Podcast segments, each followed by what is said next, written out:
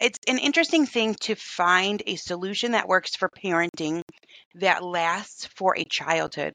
So, so many of the things that you learn as a parent, they become old news. Like you learn how to deal with potty training, or you learn how to deal with eating tantrums, and stuff just changes. There's all of these different things that happen during childhood that are just for a season. It's just a little part of childhood and then you move on. But nature works for the whole time. Like it works for your little baby. So our oldest is 15. And I remember taking him on walks and he just loved to look at the trees. It's like nature's mobile. So it worked for him as a baby. At 15, it definitely looks different. So it looks a lot like specializing.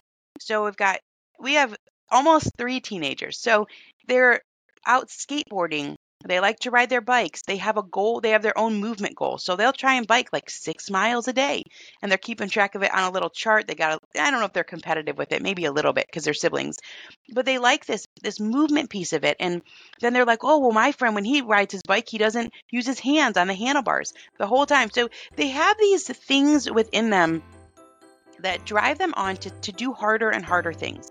Hello, and welcome to the Minimalist Moms podcast. Joining me today for her third time on the show is creator of 1000 Hours Outside, Ginny Yurich. Today's conversation focuses a lot on the evolution of getting our children outside as they continue to grow.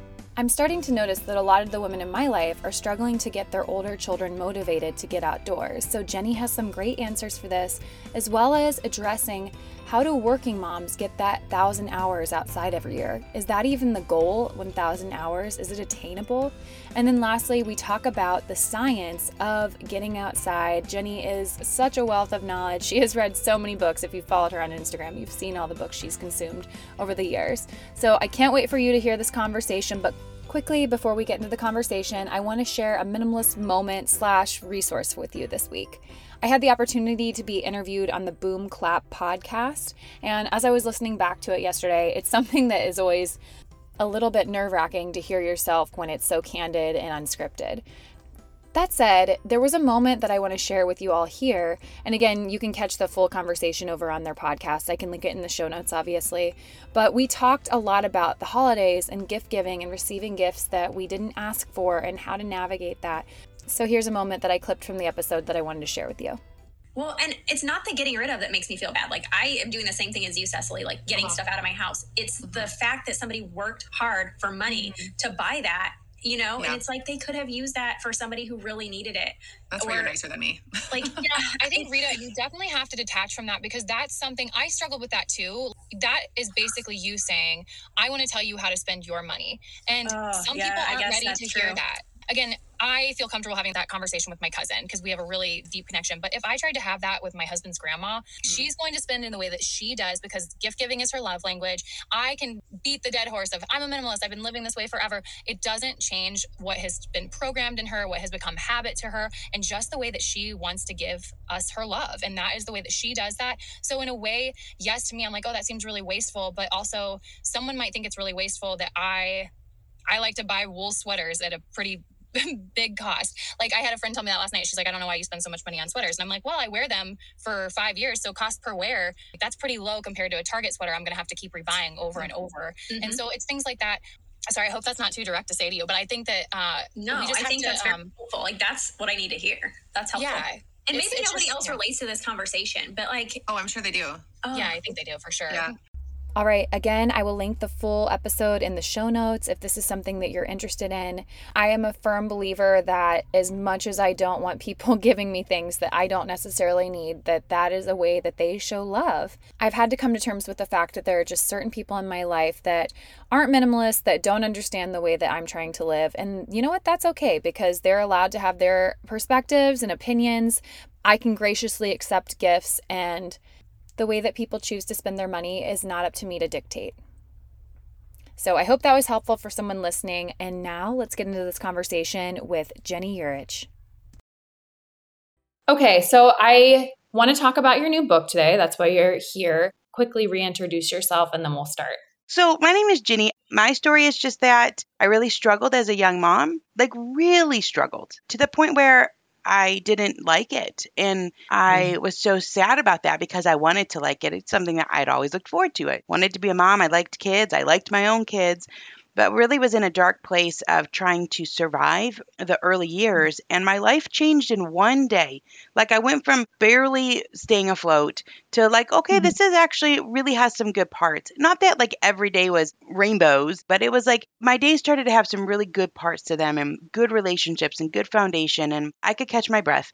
And the big change happened when we started to spend substantial periods of time outside. So not like a 45 minute thing over to the playground or 20 minutes. It was like, well, a couple hours and we're going to go and we're going to stay. We're going to be here from, you know, 9 in the morning till 1 in the afternoon. That was sort of the schedule when we had young kids. And we would meet up with a couple friends. The kids would play and the adults would get a chance to catch their breath and there'd be a couple adults around to help if the other moms needed help or whatever. Sometimes there was dads. So it just is something that took my parenting and completely transformed it. Well, at the same time, and this is what I didn't know at the beginning, but I know now. At the same time, when we let our kids play outside freely and have autonomy and climb things and build things and play with their friends, it helps them in all of the ways that they should be developing. So it's helping their cognition, it's helping their sensory integration, which is helping their minds as well. It's helping their social skills, which is really important. You know, we have to learn how to get along with other people, and that's where you learn it. You learn it in those moments where you're having to compromise and pretend and imagine and figure out how to work alongside someone else.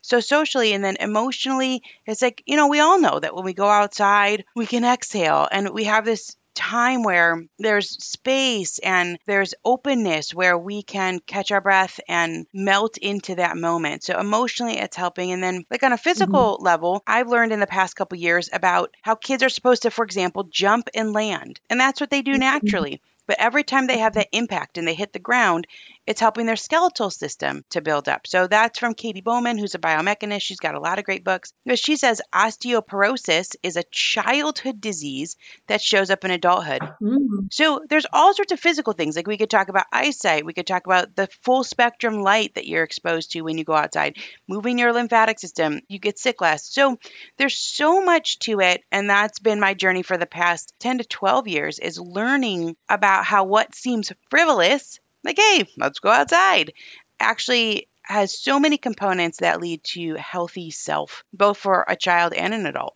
I saw something on Instagram the other day, and to paraphrase it, it said, It's crazy how we need research to tell us that going outside is good for us. Yeah. Over the last, I don't know, what would you say, 75 years, we've been outside less and less. Yeah. And I do think that is curious looking to the past, which I think you and I have talked about a little bit before.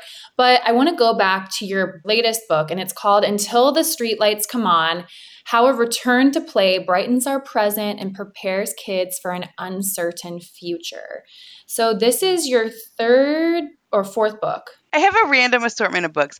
It's really technically my first book for adults that's going through an actual publisher. Oh, okay. So we have a couple things that are self-published, and then last year I had a book come out with DK Books. That's like an activity book for kids, and it's a fantastic book. It's super cool. It's got pictures from all over the world that people sent in. So that's a fun one just to have as a resource on hand in your home.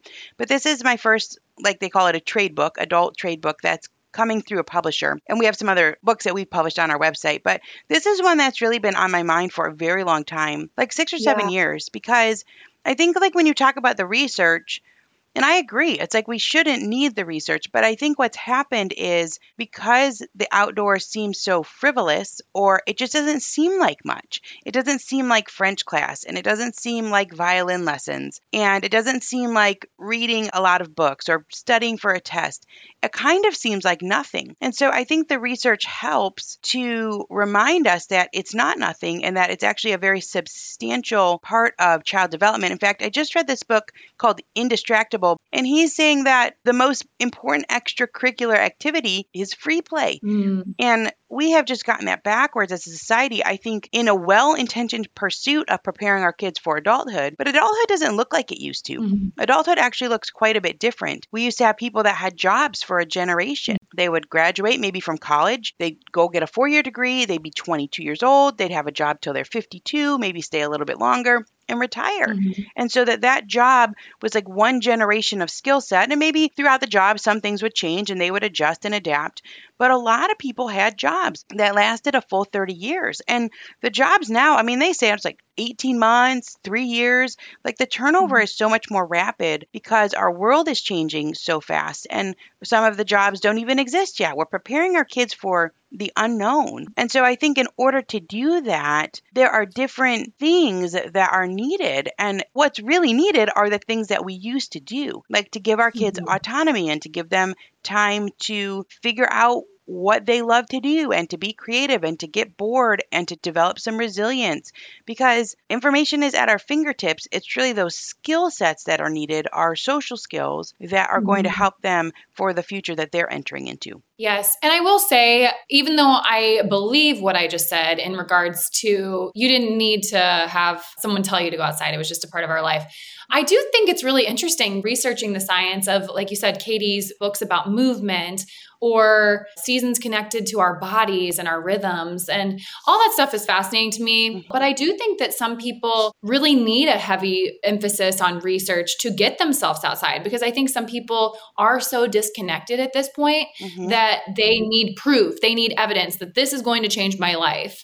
Right. I totally agree with you. I even feel like for mm-hmm. myself, I need those yeah. little doses of reminder because it seems like nothing. It just on the surface doesn't appear to be something, it's immeasurable. And I think that's a tricky part of it, right? Where it's like, well, if I do some curriculum with my kids, I can check a box and I can say, look, we're moving through this certain set, but I can't check their neural wiring. I can't say, well, oh, they climbed two inches higher on the tree today. So obviously something inside of them is growing. It's almost like it's invisible. Like you can't really know and so it feels less solid. So the research has really helped me because, of course, like we all know that when we go outside, we feel better. Sometimes it takes a little bit, but we just can kind of recenter, we feel better. But I would imagine that there's a lot of parents, and myself included, who would have said, well, that doesn't really matter. And I think that we have built childhood in a way that sacrifices today for the sake of tomorrow. That says, look, oh, well, whatever. If you don't feel good, at least you're going to be ready for your SATs.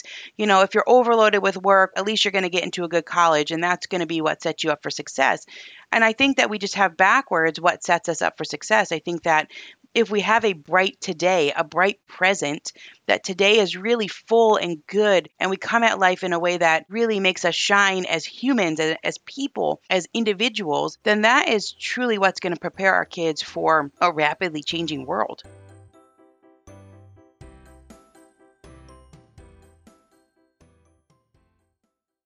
I want to talk about something that I guess is specific to my life. I was talking to my friend Allie yesterday and I asked her what she hasn't heard from you. And she was like, I've heard Ginny talk about young kids and homeschooling because you are a homeschooling mom. But what about for people that do work full time and they only have those hours between what we'll say five, seven, or eight, depending on your kids? What does getting your kids outside look like during that time? And I guess what advice do you have? It's a good question. And I think what's interesting is that over time, you and I think I've talked about this, but it's like I started writing about our experience back when we had little kids, like not school age.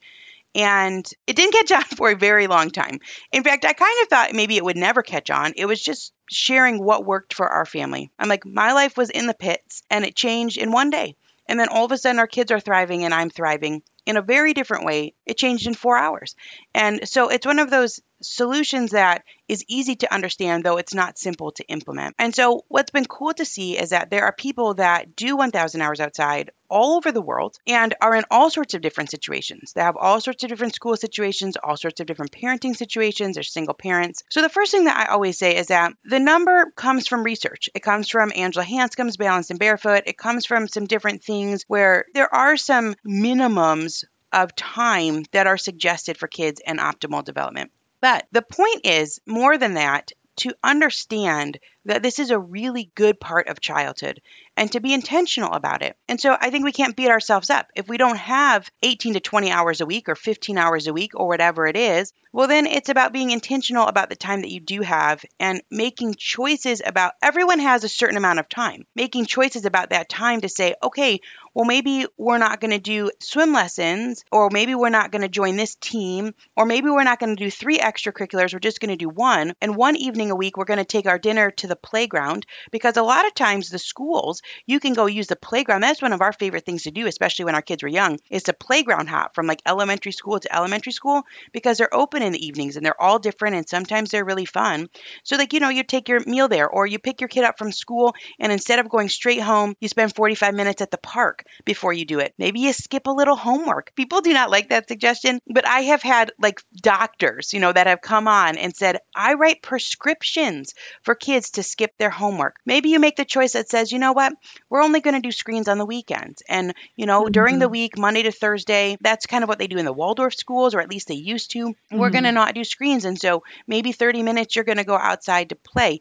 And you're going to count the time that kids are outside at school. You're going to count the time that they're walking to and from if you have that option. That's another suggestion of Katy Bowman and also Dr. Chris Winter, who wrote this books about sleep. He said one of the best things that you can do for your kids is walk to school. That's one mm-hmm. of the mm-hmm. top things that you can do. And you know, when you walk to school, you usually build in a little bit of extra time, right? Because you got to mm-hmm. get there. And so it might take 20 minutes. If you're walking to and from school, that might be 40, 45 minutes of your time outside on a daily basis. So the reason that we have a year long goal of getting outside is because it's impractical for every family, mm-hmm. including my own. Homeschooling mm-hmm. is a different animal altogether too. It's like, well, I've got a 15 year old and he's got a lot of ideas about what he wants his life to look like. And we do sports mm-hmm. and things like that. So I think that every family is busy, though the busyness looks different, but you're trying to weave into a childhood, into a year, trying to weave in hands on real life moments. So that might look like on a Saturday,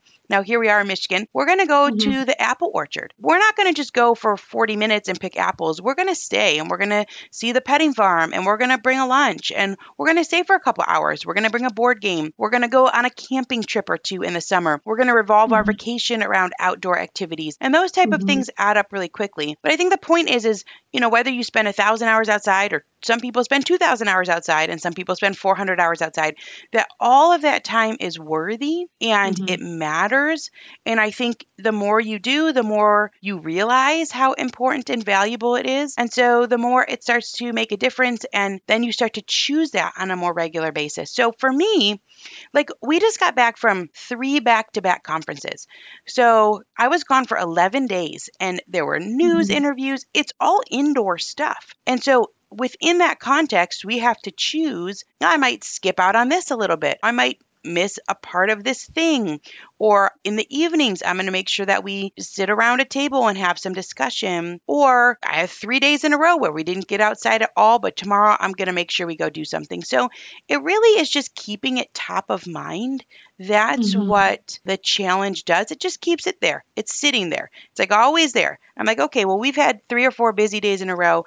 I need to make sure that over the next couple days, I'm prioritizing getting our kids out in simple ways. So I think each family is different, but I do think that every family can have an understanding that this is extremely important for children and their development and do something. Yes, it's less about the number and more about the commitment to saying we are going to get outside more this year.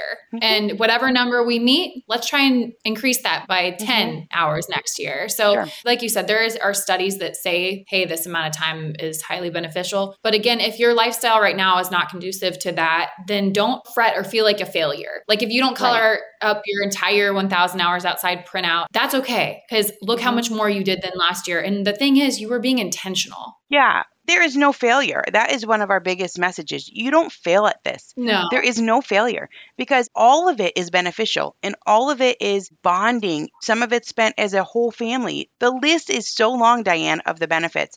And then beyond that, you're building memories together. So, you know, if you're together at a park in the evening, seems like nothing, but these are the things that people remember. And it's one of my mm-hmm. favorite questions I ask when I talk to people is what is a favorite memory from their childhood that was outside. And it's mm-hmm. always simple stuff. It's never like, oh, we went to Yellowstone National Park. Oh, we went, you know, kayaking down this thing. It's not that.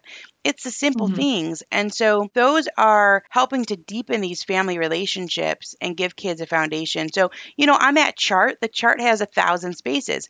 But if you counted each space as a half hour, mm-hmm. you could fill it up. you know, just like change it up a little bit. You know, if you count each space as 15 minutes. I had a mom that wrote me one time. She said, I have part time custody of my kids. She said, I work full time, so I'm aiming for 250 hours outside. That's my goal. She altered the goal, but it still does so much for your life and for your mental health and well being. So, you know, you take that chart and each piece is 15 minutes. I mean, you can change it up to fit where you're at in your life. Absolutely. Okay, so I wanted to get to another thing I was talking about with Allie. Right now in my nature group, we do have ages like two to I think 15, maybe 13. And some of the older kids are starting to not enjoy it as much. And so we want to have outlets in our nature group to say, like, hey, you can go fishing or, hey, if you want to take a longer hike, maybe an adult can go with you guys and we have space for the littles. So I guess how for you has your outside time with your children changed and evolved as your kids have gotten older? Like you said,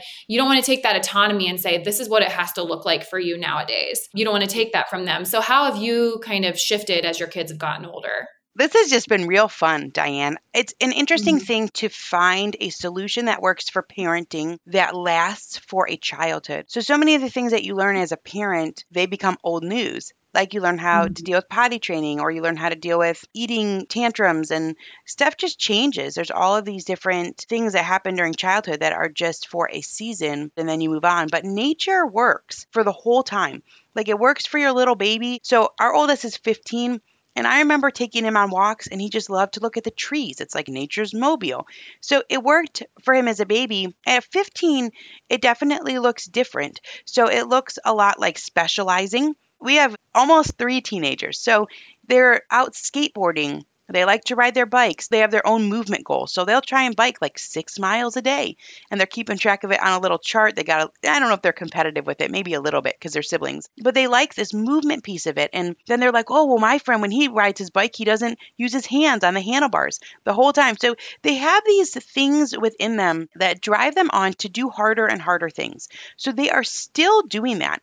Like we'll go different places and they're going to jump off the rocks into the water below from real high spots.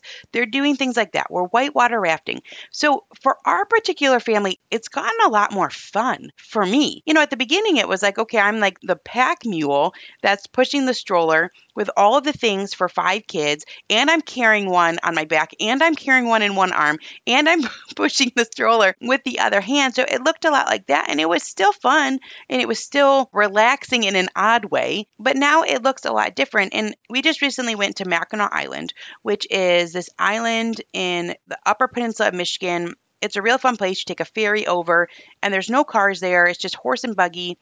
And our older kids, they went off on their own. They went to go check out the shops. I mean, this is what kids used to have. I remember I read some books where they say 12 year olds have less freedom than six year olds used to have, something like that. And even Dr. Peter Gray, like he talked about, I think when he was four years old, he started to go to the corner store and he would get his grandma cigarettes. You know, so it's like a whole different world back then. But I thought this was so funny, Diane. Uh-huh. He said that back then, maybe it wasn't looked on well when women went to buy cigarettes, but I guess apparently it was like totally fine if a four year old buying cigarettes. So like, his grandma didn't want to go, so she would send him. So there is a lot of autonomy and stepping back in certain ways, but it definitely is not part of our culture. Like you feel nervous you know, we send our kids out to walk around on Mackinac Island for a couple hours by themselves, don't know where they are, what they're doing, but they're fine and they love stuff like that. Mm-hmm. So there's also a lot of sitting around and chatting at a picnic table. I mean, that's happening too. So mm-hmm. I think that when the older ones start to get a little antsy, they need like what you're talking about. They need to be able to go hike on their own. They need to be able to go fishing. They need to have maybe several other kids around that are their age that they can bounce things off of. But I remember John Muir-Laws, he was talking about with nature journaling, like they have a whole teen cohort. So kids that just love to draw and discover. And so they've connected in different ways. So there's a lot there. What I hope is that we can bridge the gap so that their adulthood also includes a lot of real life experiences because right now they're learning that they actually really do love it and it makes their bodies feel good. Absolutely. Yeah, I think that that was the biggest thing. We had this mom powwow for our nature group, just kind of checking in, again, seeing how this has evolved. Now, this is our third or fourth year together. And there's a mourning for the moms of older kids of hey it's not going to look like this anymore yeah. i mean my kid doesn't slow down to see that caterpillar and that is you do have to kind of mourn that and I, i've used mm-hmm. the word grieve in the past and that is a heavier term but it is it's like you're grieving this part of motherhood that no longer is there but it doesn't mean it can't evolve and shift and you can't do that with them and like you said some of these planning the vacations or even camping you can do camping in such an affordable way so i think it doesn't matter how much money you have to spend because nature, the access to nature is free. And like you said, jumping off rocks into a big quarry or wherever it was that you guys were, mm-hmm. that's free. Like you don't have to do that. Maybe the gas to get there. Right. Yeah. There's a lot of options out there. And I think your point is a really big one because when our kids were little, is a lot of work to get them outside on the front end and on the mm-hmm. back end and a lot sometimes in the during depending on if you're having mm-hmm. to hold mm-hmm. a child and they you know they just melt down kids melt down they're tired and so there's a lot mm-hmm. of that that happens and so there would be the tendency to think okay well I should just wait like I should wait until we're out of this stage to do it but the thing is is that I found so we're 12 years into living a certain way that it has changed in the way that it looks but it's never gotten easy, mm-hmm. I guess would be the thing to say. Like it's never been like, oh, you know, I've got tons mm-hmm. of time. Like no problem.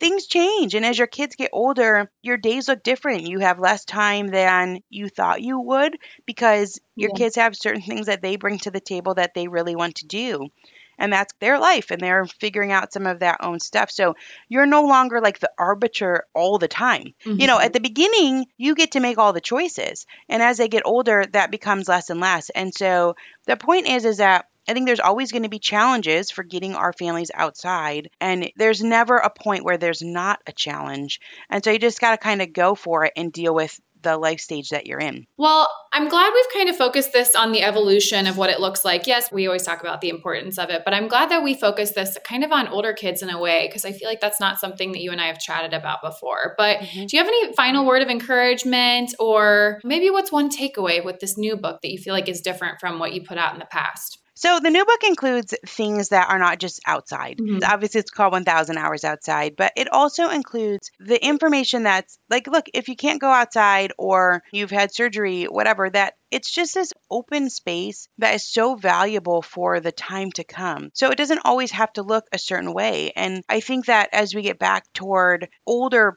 principles, like simple things like playing your cards, like doing the little sewing projects. I mean, we really are trying to implement in our lives more analog, more analog experiences as a whole as a whole childhood knowing that those things are beneficial both for now. Like we just started a little sewing project and it's kind of a pain. It's like going to be this little cat and you have to embroider the dress and embroider the bag. And our seven year old really wants to do it. Well, she's not good at it. And so I have to hold the thing and then she pokes me with the needle. And, you know, but all of those things provide so much value. Like that's fun. And we look at it and it's cute.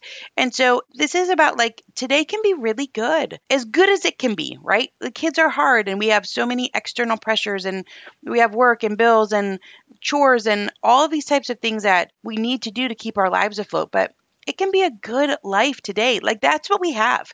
That's what the thousand hours outside journey has brought me to. And it's permeated into the rest of my life, which is my goal is to say, how can I approach today in a way that is full, that is satisfying, that is balanced as it can be? Dr. Morgan Cutlip, she wrote a book called like Don't Mother Your Kids Without Losing Yourself. And you know, she says like look, balance isn't really what we're going for. I think we're constantly feeling like, "Oh, we need balance, we need balance." But she's like, "No, it's just about checking in with yourself and making sure that like how are we doing today and what's our thought for tomorrow?" Living that way it sets us up for being successful because we learn so much about ourselves in the process and we grow and we're excited about life. And it sets us up and our kids up for being successful for the next day. And that's really all you can do. If you don't know what the career is that you're setting your kid up for, mm-hmm. then how can you possibly prepare them for that? All you can really do is prepare them for tomorrow, and then tomorrow takes care of itself. Absolutely. And we're not guaranteed a future. Like we're not guaranteed tomorrow. So mm-hmm. yeah, I, I, love that. Where can people grab a copy of this new book? When is it available again? It comes out November 14th. So it's in time for the holidays. It's a good gift. It's a yeah. beautiful book. Beautiful, beautiful book.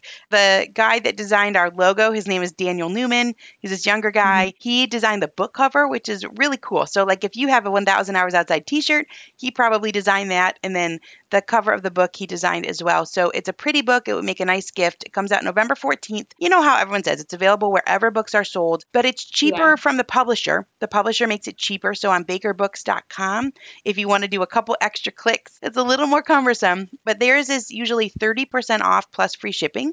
So that's pretty yeah. substantial. You can get it there as well. So I'm excited. It'll be cool to see it in bookstores. And I know how you probably are the same way. It's like I remember in years past, I would go to the bookstore and I didn't know any authors. And now I go mm-hmm. to the bookstore and I'm like, I've talked to that person and I know that person. So it's yeah. kind of a thrill to see. I love a good bookstore. Oh my gosh, me too. Yeah, it's really fun. This position, having a an opportunity to interview different women and authors has been a really cool thing for an English major and just a person that loves mm-hmm. to read in general. So it's been a fun thing. Mm-hmm. Well, as we wrap the conversation up, I'm going to ask you the two questions that I ask every guest. And the first one is what's been a beneficial resource? I know you have so many of them. So just say what, what has been one of your favorites as of recently that you want to share with the listeners. Okay, I love this book by Nir called Indistractable. And he's got yeah. in that book all these really cool. I just actually used one. So I had a half okay. hour in between recordings and I have this cross stitch that I'm working on. I should have brought it to show you. Mm-hmm. It's really cute because that's what we're trying to do. We're trying to incorporate some more hands on things like Joe Winger talks about. And so mm-hmm. Nir talks about being indistractable, right? So I had a half hour and normally that time might go to a bunch of different places because I'm going to check email and then I'm going to get distracted and then I'm going to scroll on Instagram and I'm going to see this thing and I got to respond to so and so.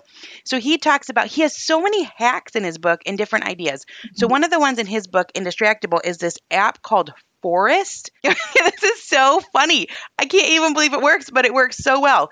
So you set a timer, and I have done this a ton in my life. Like I'm going to set 25 minutes.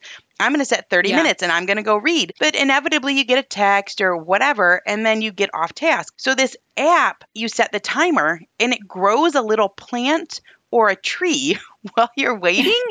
and if you pick up your phone to do something else, it kills a plant. It's like not even a real plant, but somehow it's very motivating. So he has got some really cool ideas in there, Diane. Like one of his ideas, he says burn or burn, and he's got this calendar in his, I don't know, like wardrobe or something, and he has a hundred dollar bill attached to the day, and he has a lighter sitting there. So he says, I'm either gonna burn some calories or I'm gonna burn this money. And he said he went from being clinically obese to like he's got six pack abs, and he's been doing this for four or five years. So I would say that as of late, I have really loved that book, Indistractable. It's been pretty impactful. So it's really strange you're talking about him. That was my mm-hmm. resource of the week on my latest episode of the podcast. Wow. Yeah. So we're recording this on a Thursday. I just made that my resource on Tuesday. Wow. So very bizarre. And I'm actually, he's going to be on the show in a couple of weeks. So very weird. So incredible. Yeah, very weird. We're on the same wavelength here. Yeah, it's a great book for sure. Mm-hmm. I was saying it was somewhat comparable to Atomic Habits, like, but mm-hmm. we're talking more about distraction as opposed to habit building. So mm-hmm. I agree. Great resource. My last question for you is what is something you can't stop talking about? We're talking about this transition to teenagers and how yeah. we are in mourning and also mm-hmm. really struggling to adapt. So the way that life used to look was that we had a lot more space and especially mm-hmm. in the evenings like you would maybe go adventure for the day and you come home and the evening would be this sort of cozy time where you would wrap up the day and you would finish it out then you'd go on to the next one and the stage of life that we're in is that even though our kids are not involved in a lot of things, they're involved in very few things really, that almost every single evening is taken up by some sort of activity that really means a lot to them.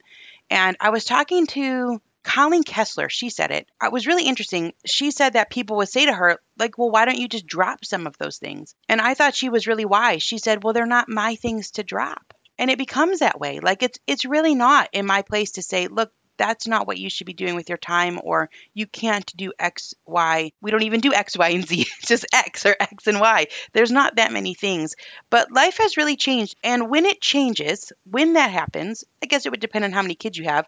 But even if you have one kid, when that changes, it kind of changes for good. Like it's not ever really going to go back. So that's what kind mm-hmm. of what mm-hmm. we're talking about is the reconciliation of that and trying to find a new happy place with and maybe just an acceptance of this is how mm-hmm. life is and how can we adjust our family and expectations to the way life is as kids grow and get older. So that's what we're talking about and talking about it quite a bit. Yeah, I think I'm trying to have perspective with my six year old and my almost nine year old with that. Just especially with my nine year old, you're getting to a point where you're gonna, I don't wanna say she's gonna see me less and less or she wants to see me less and less. I hope that we've like cultivated that relationship with one another. But there is going to be a natural less and less of our relationship as she does have these other things going on. And I'm just trying to say, like, you have time to answer this question, or you have time when your son comes out in the morning and wants you to help him with this. Like, mm-hmm. you can go do that because he's not going to be asking you that for much longer. And so, mm-hmm. just, I know it's kind of a horrible way to think sometimes, but it, it helps me just keep that perspective of growing. Yeah, I don't think it's horrible. I mean, I think that there's wisdom in knowing that seasons are numbered and days are numbered. Mm-hmm. And when they talk about those things like, this is the last time you'll build Legos, and it, it's true. It's like, well, we mm-hmm. don't build mm-hmm. Legos anymore together, and mm-hmm. things change, and it's beautiful how things change, but you do adjust to it. And I mean, we're in the stage of like, are your kids dating?